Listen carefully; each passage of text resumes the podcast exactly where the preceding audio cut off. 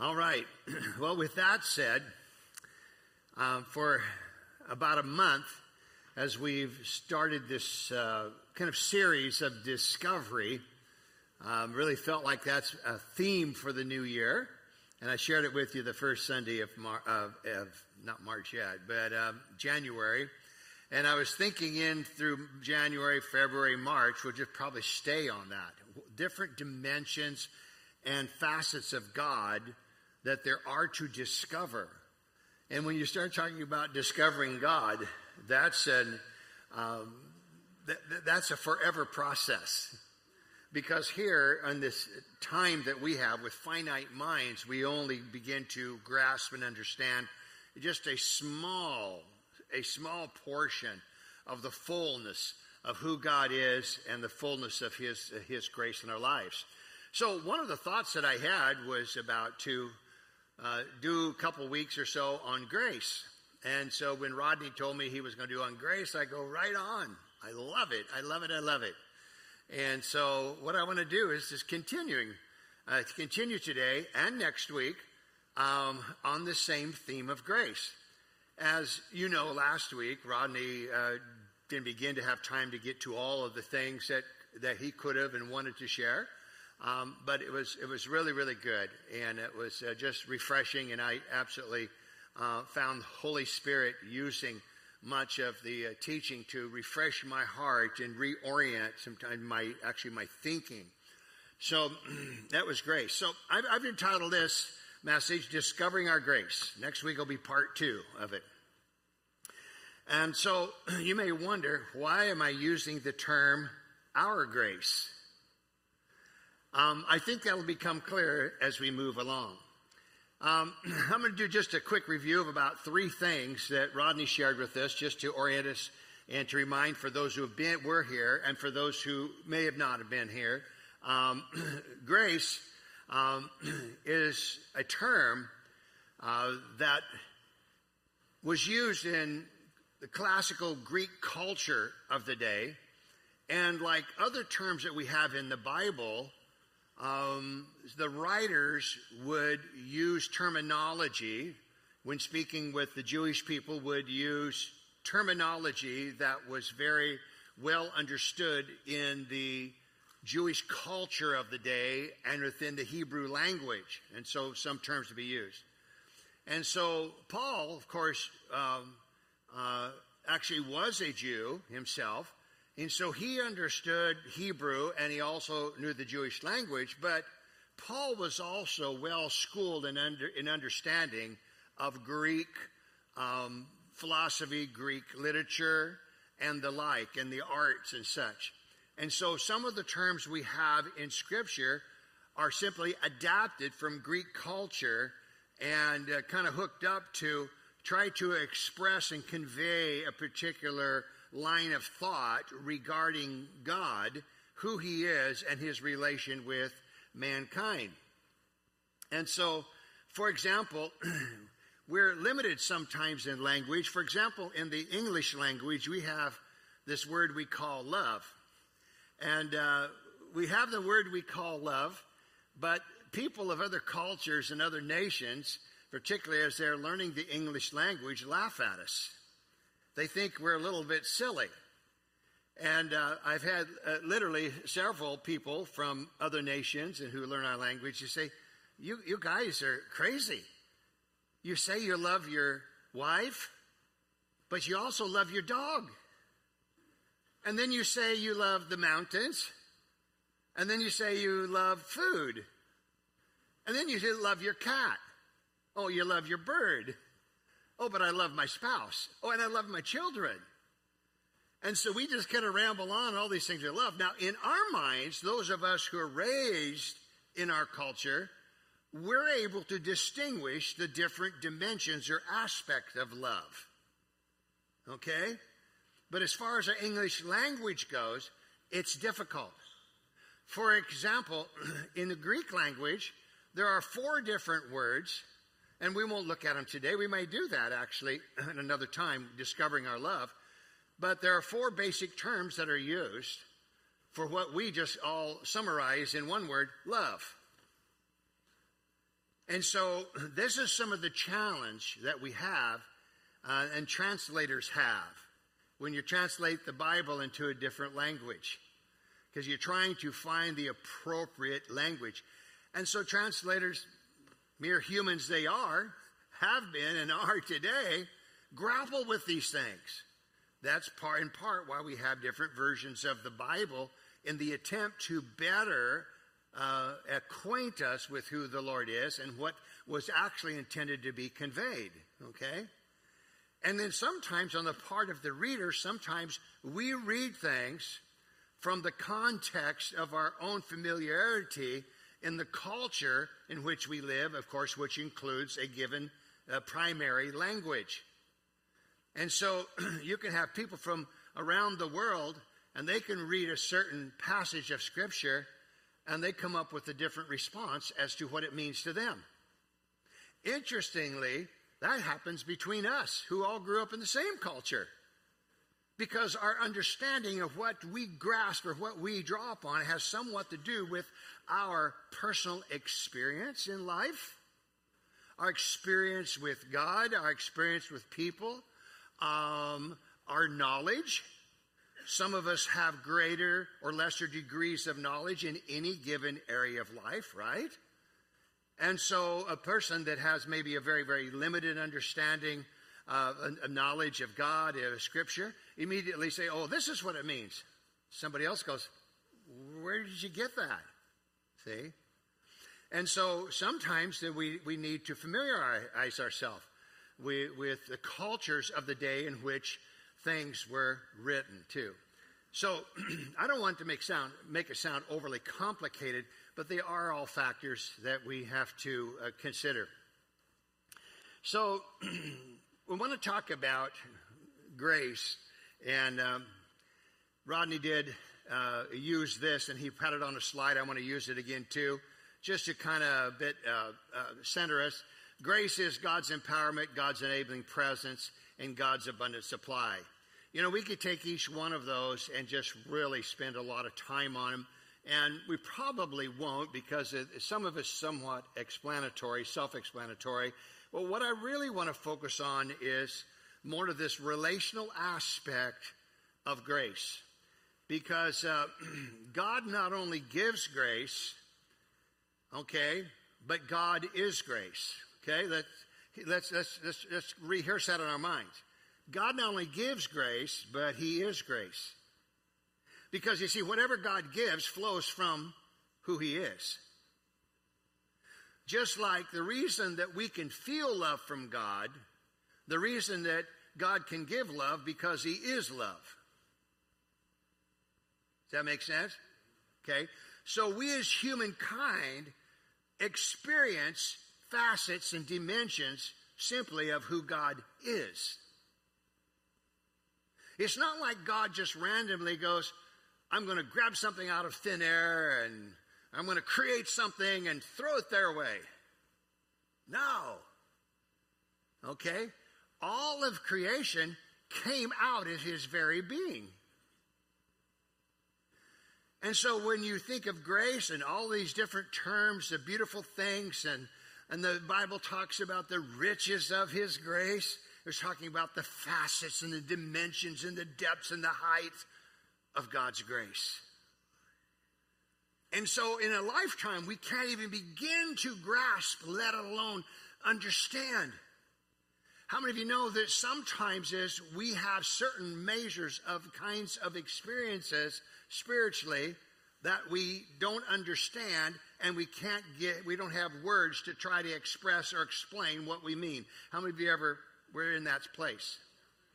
How many were ever you're telling a story with a friend and a, an encounter you had with God, and you're going like, ah, I, I just don't know how to say it. It was, but it was amazing, and I don't know how many times I've listened to people, hundreds and hundreds and hundreds, probably into the thousands over my lifetime, sharing me, with me, and I go, no, I, I don't exactly know what you felt as such, but I understand it conceptually. It was something almost like too amazing to put into words. We actually have some of that in human relationships. Okay?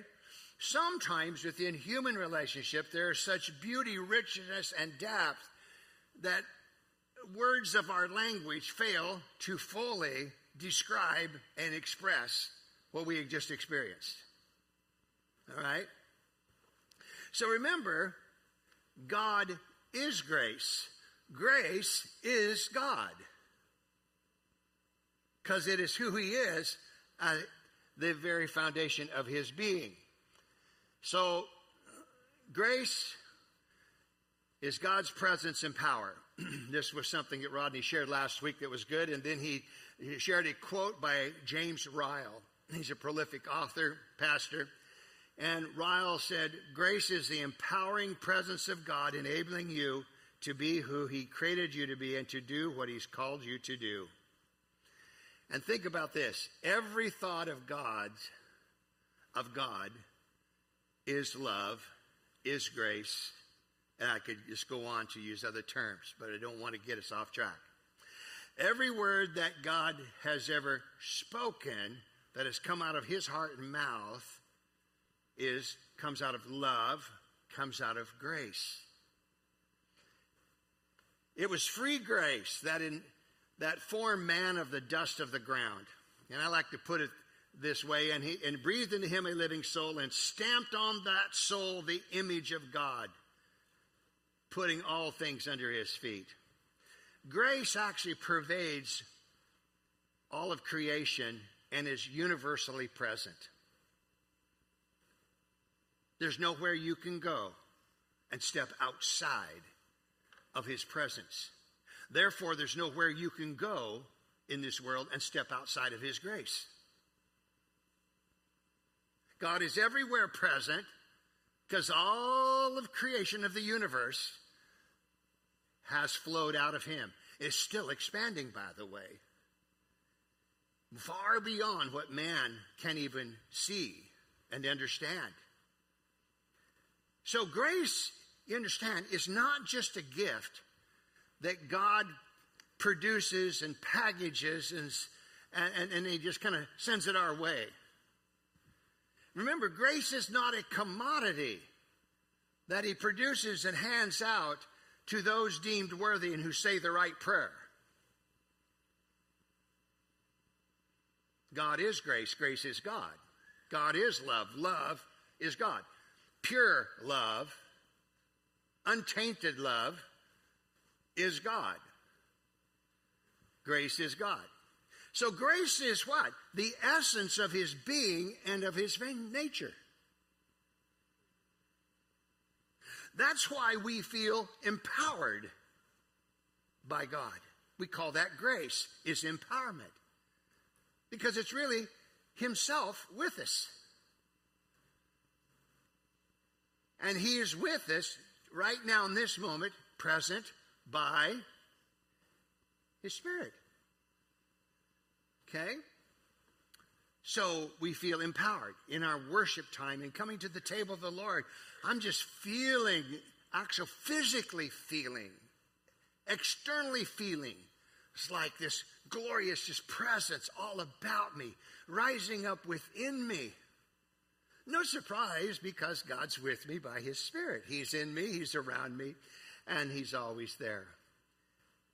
You see, wherever God is present, there is grace, and wherever there's grace, know this there's God. Grace is what brought creation into existence. It's the expression of his kindness, expression of his, of his power, his omnipotence. And so that is what brought creation into existence. And, and the universe is grace on display with awe and grandeur.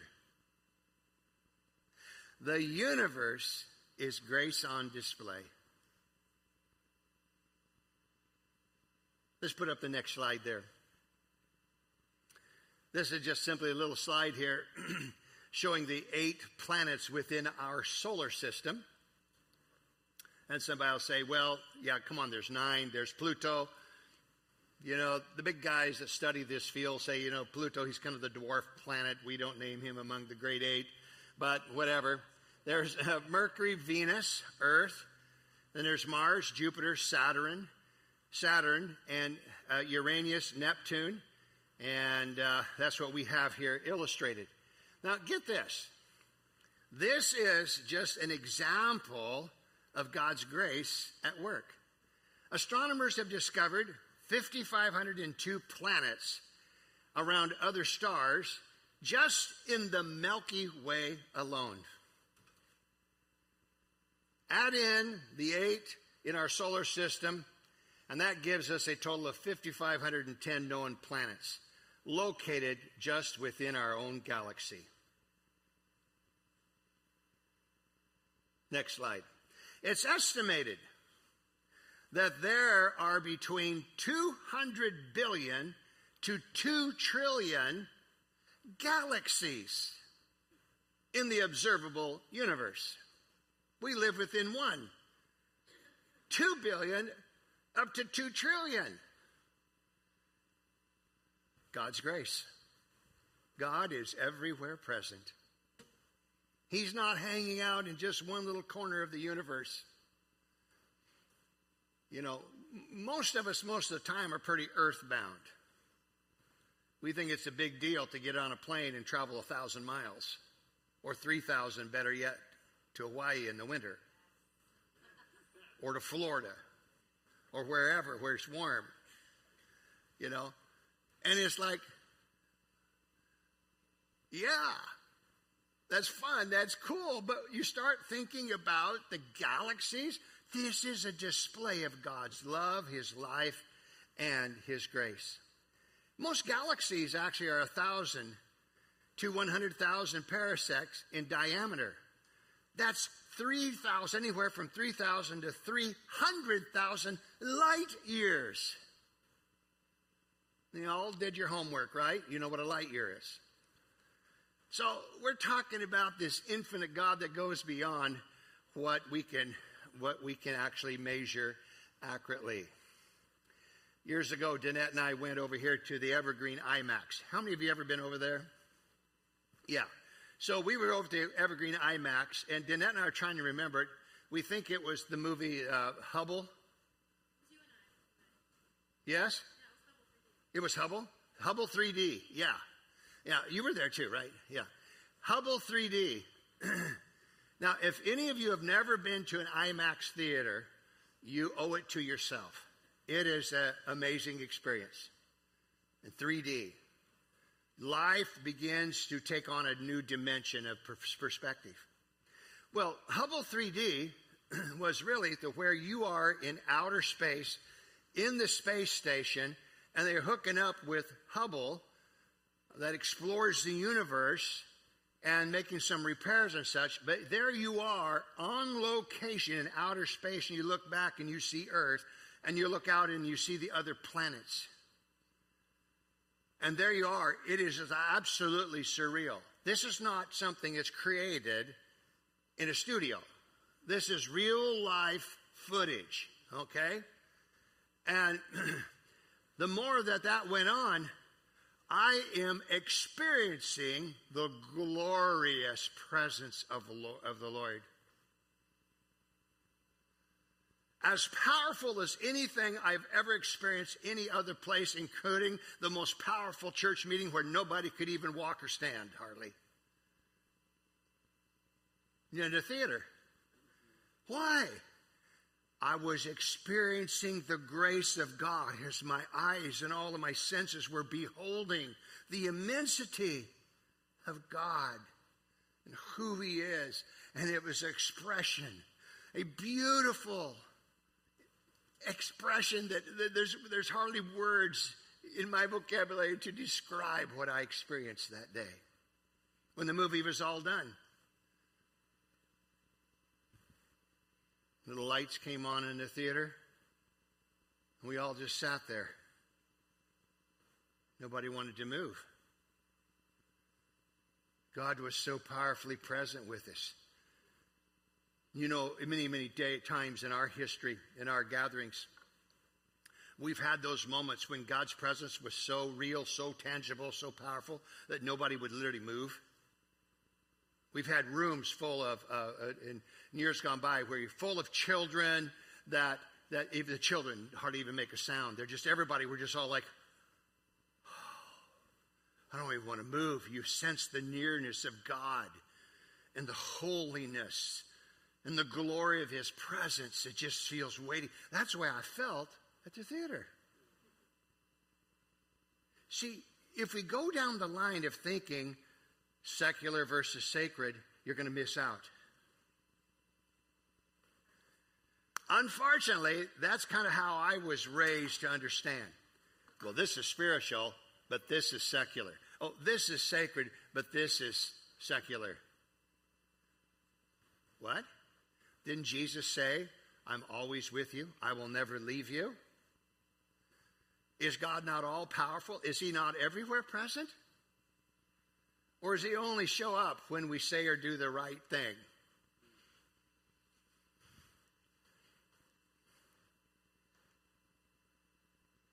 The scripture reminds us in Colossians, He is the image of the invisible God, the firstborn of all creation, for by Him all things were created.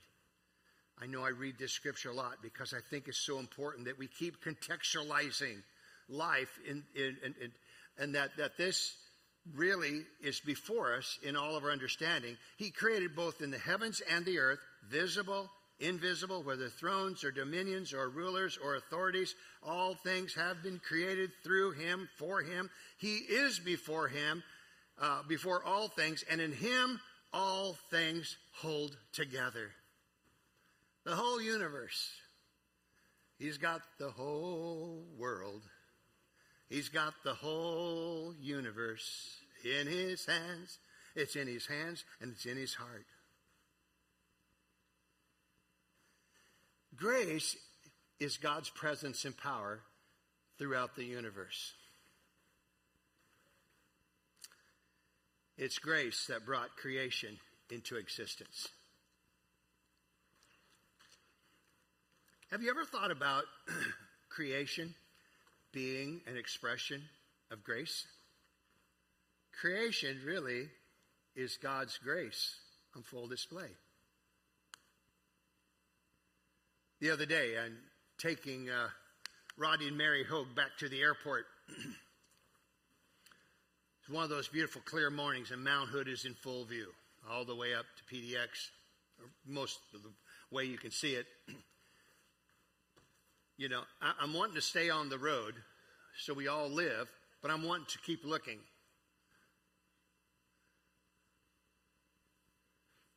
So sometimes when Danette and I are together and there's something really, really beautiful and I'm driving, I say, Danette, you got to look at that. I promise, if you look, I'll drive. But if you don't look, then I'm going to have to look. So look for me. and I'll stay on the road. okay, okay. What's it like? What are you seeing over there? Oh, it's this beautiful herd of elk. Oh, really? Wow. A glance. There's a log truck. Just a glance at the elk. Christ Jesus holds all things together. How many times have you stood by a mountain stream, listening to the sound of water tumbling over the rocks, and then on down into a quiet pool, and you stand there? Somewhat mesmerized. You feel something. Your senses just begin to go, wow. Or maybe you go to this awesome falls, waterfalls. I've been privileged to be at Niagara Falls a couple times.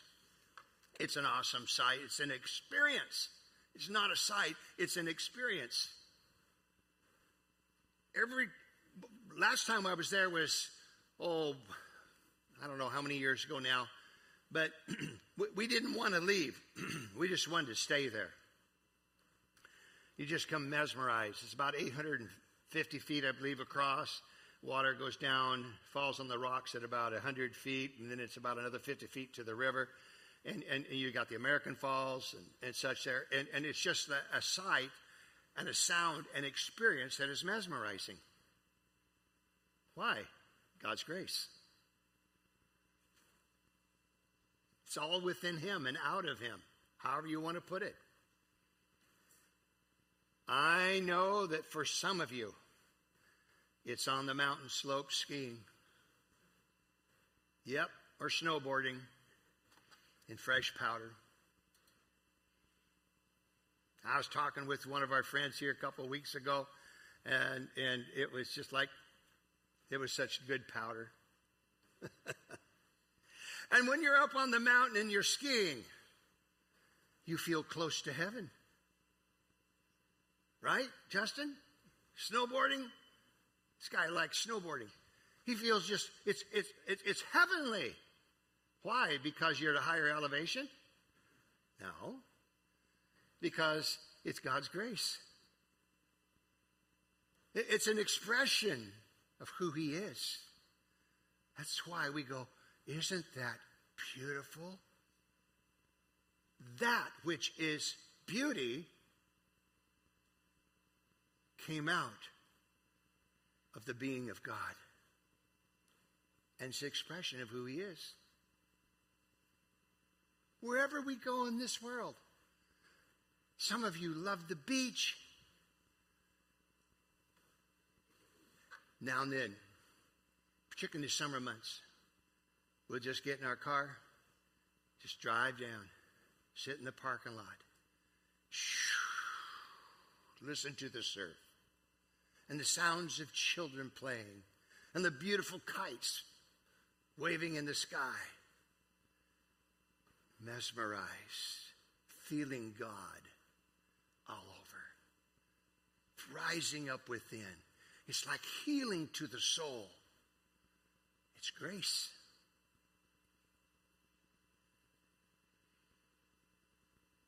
Some of you have pets. Some of you have cat or cats, plural. Some of you have a dog or dogs. Some of you have maybe horse, pet pig, maybe, I don't know. Bird, maybe fish. Aren't pets so therapeutic? Why? Expression of God's grace you feel empowered. When that little putty cat comes and nestles down on your lap, you just go, Oh, isn't she pretty? And you pet her and she starts purring, and you just feel relaxation. You're feeling God's grace. Trust me, that's what it is. When cats created by God, I know the version he created may look a little different than what we have nowadays with all the the breeding of animals and pets, but but really it still came out of the heart of God. How about your favorite dog? If your dog's not there when you get home, his house is going to feel empty. Right? I don't have a cat, don't have a dog, no pet pig, no horses but I do have three little fish. We have three little fish. Danette and I picked them out. Three different varieties of little goldfish, only about that long. They're growing on us. I just got them last summer. You know what I do every morning?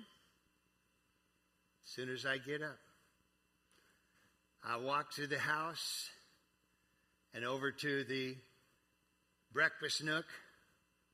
And right outside the breakfast nook is a little waterfalls feature and a little pond with goldfish. I'm looking for my fish. I go, I gotta go find my fish. Where'd my fish go?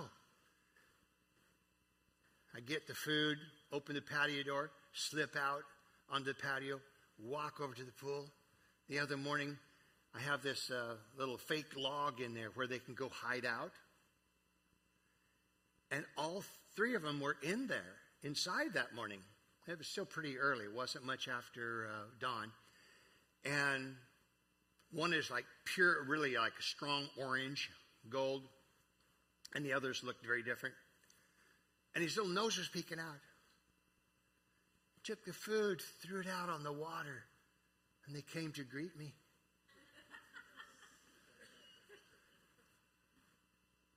And what I do every morning? I go in the house and say, Danette, the fish are out this morning. They're so excited to see me. And my heart is delighted, just like you people with your dogs or cats or pet pig. You see what I'm trying to say? Sometimes we, in our backgrounds, have used the term grace and we think of it in this churchy sense. That was kind of my understanding. Well, it's just kind of this inner spiritual thing that God gives us grace, yeah. And I think of it always kind of in the context of, well, when I'm really spiritually focused and, hold it, hold it. When I'm out by the mountain stream, I'm spiritually focused. I'm seeing expression of God's grace. And can just engage in a true heart of worship. I don't need a red shirted guitarist.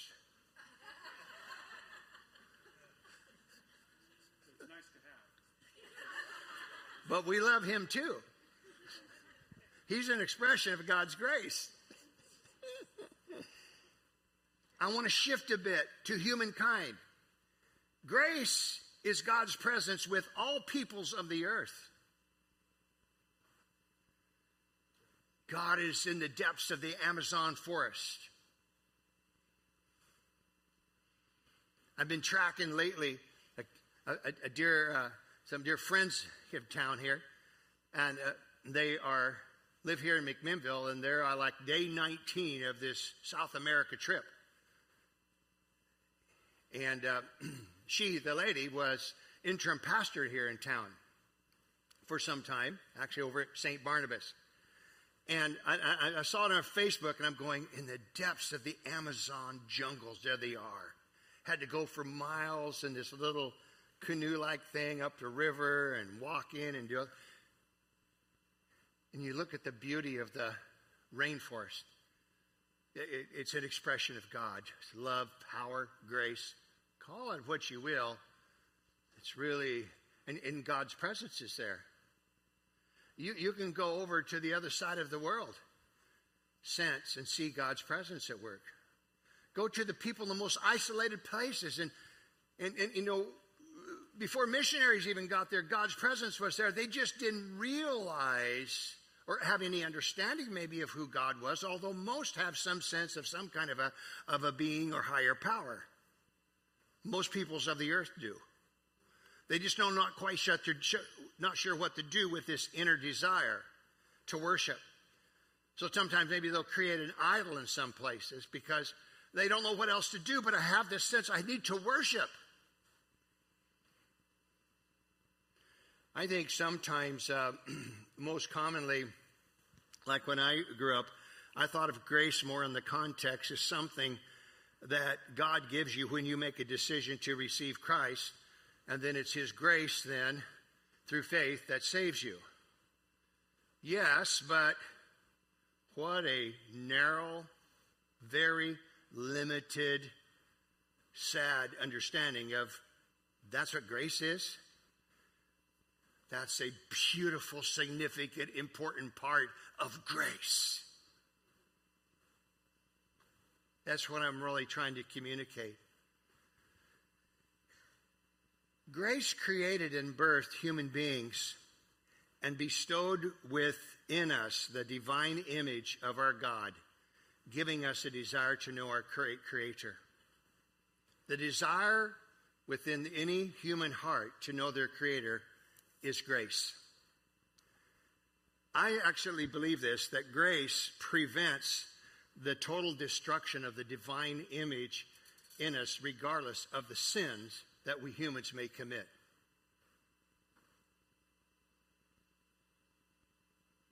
If He's really God, you can't destroy God. The divine image and the imprint of God upon humanity and the human life is really God Himself in and working through that person. Even though the person may not even recognize God, may even curse the Lord, there's still an imprint there. They just don't recognize it.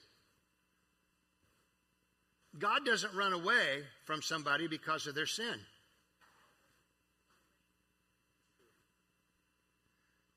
The scriptures make it abundantly clear is that Jesus came into our darkness. That's where the light shines. It's in the darkness that you see light. And so grace is God's presence and power. It will be with us all of our days, and when our bodies become weak and tired, and we physically die, where's God? Still with us. Even though we no longer have this body, He's still with the human soul. What's going to happen to that human soul? Whether that human soul believed in Christ in this earth or not, that human soul is going to be raised up and resurrected. Jesus made it pretty clear. Doesn't matter what your understanding of God was, there's going to be some kind of a resurrection. And then we come before the cleansing fires of God's judgment. That could be pretty tough. That could be very actually painful. A hellish experience for some. So there's no scriptural support that would suggest that God's nature changes when a person dies. He is love. He is grace. Grace is God. He always will be that. And how I live or don't live on this earth does not change the nature of God. He is God, had the first word, and He will be all in all. His heart is always being extended. It's going to be grace that gives us a glorified body at the resurrection. Grace has always been with us and always will be. You can't escape the presence of God if you tried. Many have tried and they have failed. Did you know that grace is with our Muslim friends around the globe?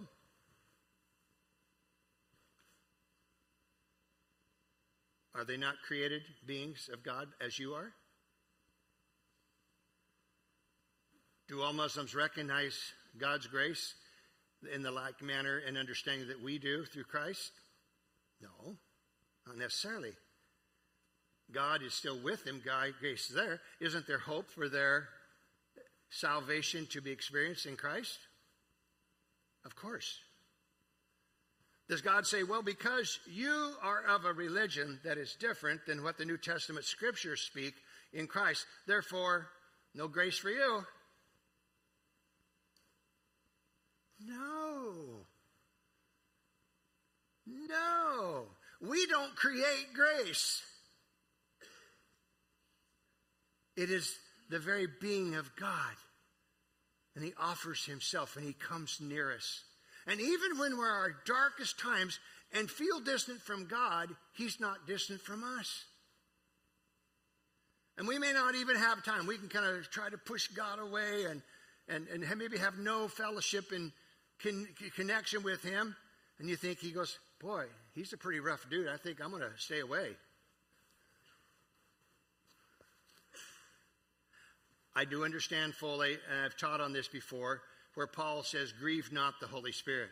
He's speaking specifically to Christians, to those of us who have yielded our hearts to Jesus Christ, that we want to honor the relationship that we have with God through Jesus Christ by the Holy Spirit. And since it's a very, very beautiful, tender relationship, yes, that's why Holy Spirit can be grieved in the sense of that it seems like God apparently has some dimension of, of, of emotion. We see that in Scripture. There, there's some dimensions of emotion that God has. And so, just like if I call you my friend, I naturally, even the guys with red shirts, I, I, I just want to, I, I don't, you know, I'm still drawn. My heart is there because he's my brother, he's my friend, right?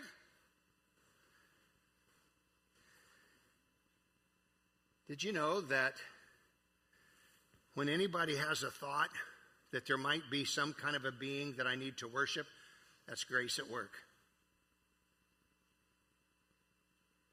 Oh, but they worship the wrong God. They read the Quran and now they're worshiping Allah. Must be demons. Whoa, chill out. Who gives a human the desire to want to worship? God. I'm not going to give the devil that kind of credit. The devil told Jesus, if you, if you bow down and worship me, then I'll give you all of this. But it's grace that st- stimulates the heart response to want to worship. And so people will gravitate towards that which they know. So if you're raised in a Muslim culture, it's very natural to what? Follow the way of Islam. That's just natural because that's what you're familiar with. That's what you know. That's why that people who are raised within uh, Christianity, generally they may not like fully yield to the lordship of Christ. And I've seen individuals again and again who weren't yielded to the lordship of Christ, but it comes a point in their life where it's like, yeah, I think I'm kind of off track. Life isn't working too well, and and they gravitate right right back towards towards Christ Jesus. Okay, I think that let's round it up here, but grace prevents, I think, the total destruction of God's likeness and divine image in every person. Paul made it so clear that nothing can separate one from the love of God. What is the nature of grace? It heals, it restores. Tons of scripture, Old Testament, New Testament, about God's healing love, healing grace, and restoration. And that's the nature of God. He heals and destroys. Um, and doesn't destroy. Ah, phew, got to clarify that one. I got to share a quick experience with you. Um, 2016, there was a few of us from here that went over to Cambodia, spent some time in Cambodia, went over and saw Mike and Vanjie, who were living on the island of Borneo in a country called Brunei. We're there about almost six years, and we went to see him. That was really a special time. And, and they, it, Mike took us to this local mosque beautiful, gorgeous mosque. And we were on the grounds and went, and they allowed us to come in. We had to dress appropriately, etc. And we got to walk through it and actually go into the big, large room where, where the prayer time is. There was only a few people in there because it was like early afternoon. It wasn't at the daily call to prayer, right? And we go in there, and you know what all of our team felt? We stood there for a while. God's presence. Whoa. God followed us in there. I've heard people say, well, I'd never walk into one of those demon filled places. Well, you're giving the devil way too much credit. What I saw was the human beings, fellow human beings that God created and put his stamp on them that came there that day knelt down and went through their particular practice of prayer because there's some desire of the heart to want to worship the God that they have understanding of and that the Quran tells them about. Different perspective than I have, you have. But I'm experiencing God while they are there, moving through their prayer and seemingly full heart's devotion. And I'm experiencing God there, just like the IMAX theater, just like this morning. Not one person could ever catch the revelation of Christ and come to faith in our Lord, except that grace has been given to the person from conception, even before creation.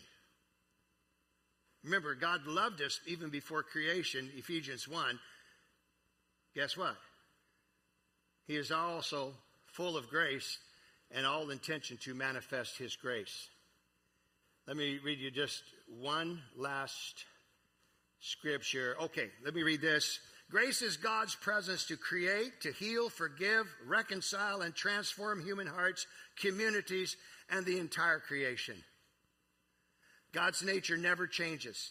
Remember, grace isn't something that God has to manufacture and produce and send out. He is grace. It's His presence, it's who He is, and He's near us. And we're going to stop right there. There's something amazing about God's grace. And let's stand together this morning. And I hope that we will all go away today. And whether you're watching a stadium full of people that are rooting for their team or what, God's there present. He may not be named, but He'll be there. He'll be in your living room while you're watching. How many are like Super Bowl people? You like TV? Yeah, cool. I'm going to watch. Yeah.